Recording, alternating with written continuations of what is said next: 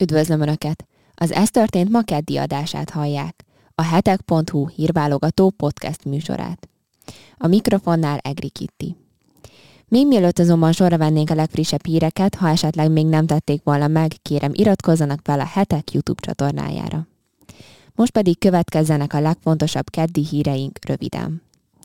A mai adás címadó híre Erdogán szájából származik, a török elnök szerint ugyanis Putyin kész lehet arra, hogy véget vessen az orosz-ukrán háborúnak. Ezt követően Szijjártó Péter azon kijelentésével foglalkozunk majd, hogy az Európai Uniónak be kellene fejeznie a nyolcadik szankciós csomagnak az emlegetését. Majd átérünk a jogállamisági jelentés körüli újabb fejleményekre, hiszen a kormány benyújtotta a törvénymódosításoknak az első csomagját. Hogy pontosan milyen vállalásokat tett, részletesen is elmondom. De Parag László azon megjegyzése mellett sem mehetünk el a mai napon, hogy a munkanélküliség növekedése szerinte elkerülhetetlenné válik.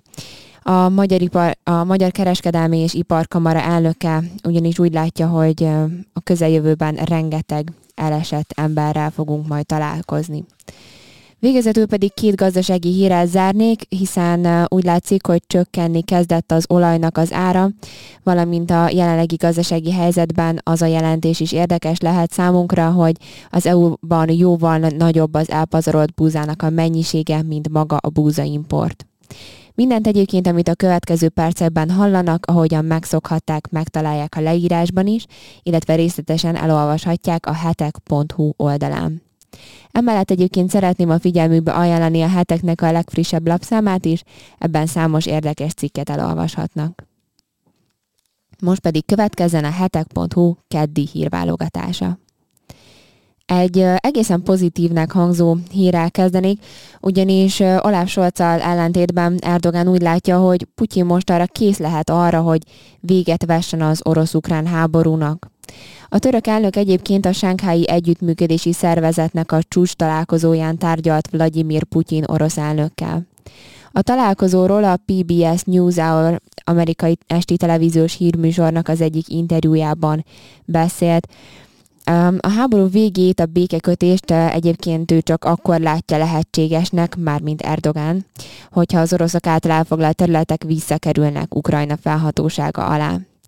A török elnök szerint ugyanis semmi sem igazolhatja azt az inváziót, amit Oroszország folytat. Megjegyezte egyébként azt is itt, hogy ő már 2014, azaz a Krim-félszigetnek az orosz anektálása óta kéri azt Putyintól, hogy adja vissza a területet a jogszerinti tulajdonosának. A török elnök minden mellett egyébként azért igyekszik pártatlan maradni a helyzetben, szerinte ugyanis a felek közötti megállapodást csak így lehet majd segíteni.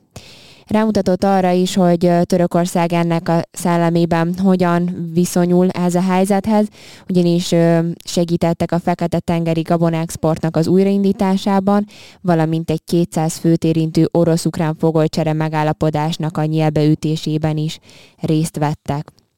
Folytassuk a sort az uniós forrásoknak az ügyével.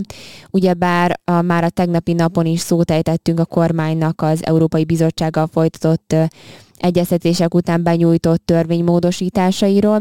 Ugyebár a hétfői napon nyújtották be ennek az első csomagját. A törvénycsomag az Európai Csalás elleni hivatallal történő pénzügyőri együttműködéssel függ egyébként össze, és a közfeladatot ellátó közérdekű vagyonkezelő alapítványokra vonatkozó jogszabályokat módosítja. Tehát a NAV-ról szóló törvény módosításával a pénzügyőri, a pénzügyőri feladattá válna az OLAF vizsgálatának, valamint a helyszíni ellenőrzésének egyfajta támogatása, ugyanis a speciális szabályok lehetővé teszik azt, hogy az OLAF vizsgálója vizsgálattal érintett helyiségbe, vagy bármely más üzleti célra használt területre a pénzgyőrökkel együtt be tudjanak jutni. Egyébként a javaslatban még egy olyan dolog is szerepel, hogy a pénzügyőrök védelmet biztosítanak ezeknek az ellenőröknek az esetleges tettleges ellenszegülések esetén, valamint itt még egy 1 millió forintos közigazgatási bírságnak a kiszabását is lehetővé teszi a NAV-nak a jogszabály módosításnak a javaslata. A javaslatban egyébként még a közbeszerzések és az összeférhetetlenségre vonatkozó szabályoknak a kiegészítése is megtörténik. Erre vonatkozó javaslat, ugye ez. hogy megerősítsék az olyan alapvető követelményeket egyébként, mint az integritás, vagy az átlátható és tisztességes szerződéskötési eljárásoknak az alkalmazása. Menjünk is tovább a következő hírre. Szijjártó Péter szerint ugyanis vagy hát Szijjártó Péter az, aki határozottan azt kéri az Európai Uniótól, hogy fejezze be a nyolcadik szankciós csomagnak az emlegetését. A külgazdasági és külügyminiszter erről egyébként az ENSZ közgyűlés magas szintű hetén New Yorkban beszélt, a kérését pedig azzal a kormány által már sokszor hangoztatott érvel támasztotta alá, hogy, az, e- hogy Európa jobban szenved az ukrajnai háborúra válaszul kivetett korlátozásoktól, mint Oroszország. Sőt, azt mondja, hogy a nyolcadik szankciós csomag csak tovább mélyíteni ezeket a nehézségeket, amikkel küzdködünk. Szerinte ugyanis jól látható, hogy már önmagában az növeli az árakat, amikor szóba kerülnek az esetleges újabb energiaszankciók.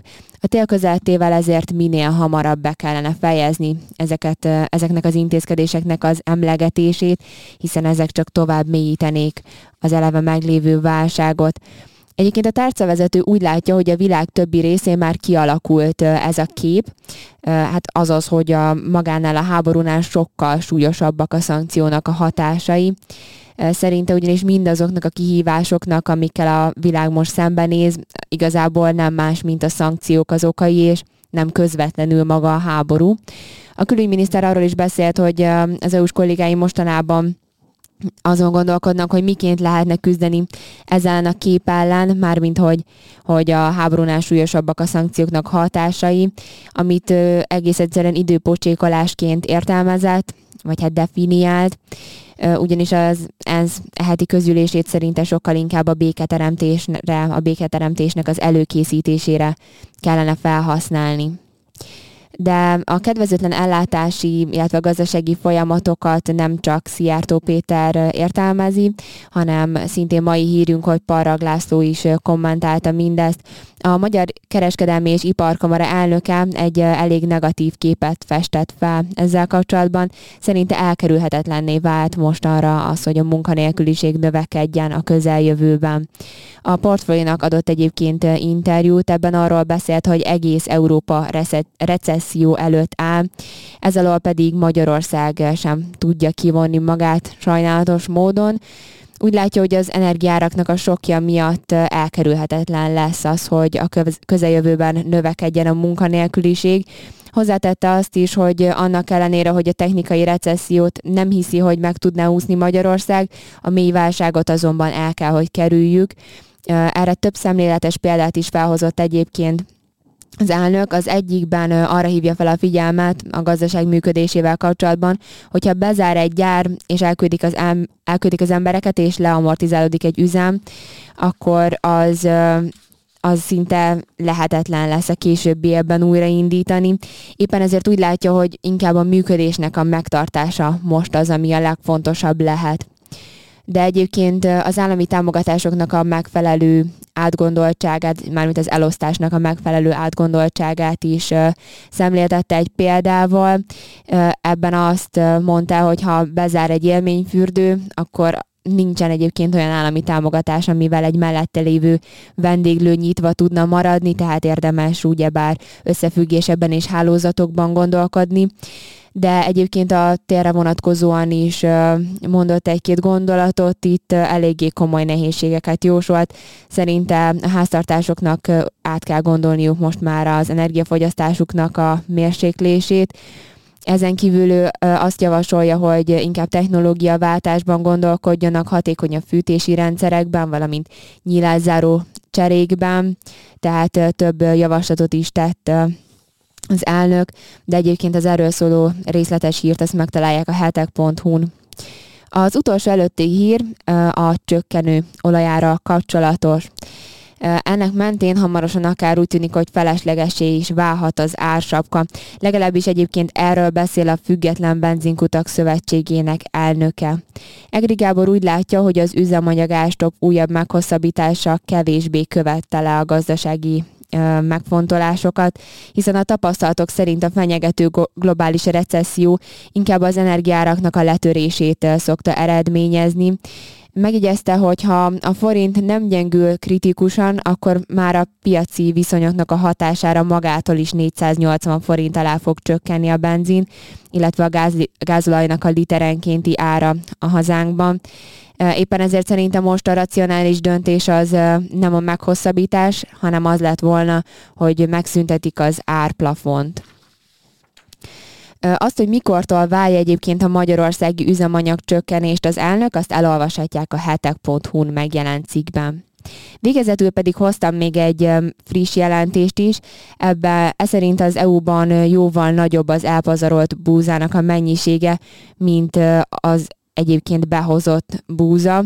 A Feedback EU klímakutató civil szervezet készítette ezt a felmérést. Ez szerint évente mindegy 153 millió tonna élelmiszert dobnak ki az Európai Unióban, csak nem 15 millióval, millió tonnával többet egyébként, mint amennyit importálnak. A tanulmány szerint csak az EU-ban elpazarolt búza mennyisége Ukrajna búza exportjának nagyjából a felével illetve az EU egyéb gabona exportjának pedig a negyedével egyenlő. Tehát azért egy válság idején érdemes odafigyelnünk ezekre a felmérésekre, mert úgy tűnik, hogy több élelmiszer dobnak ki, mint amennyit importálnak még egy ilyen helyzetben is.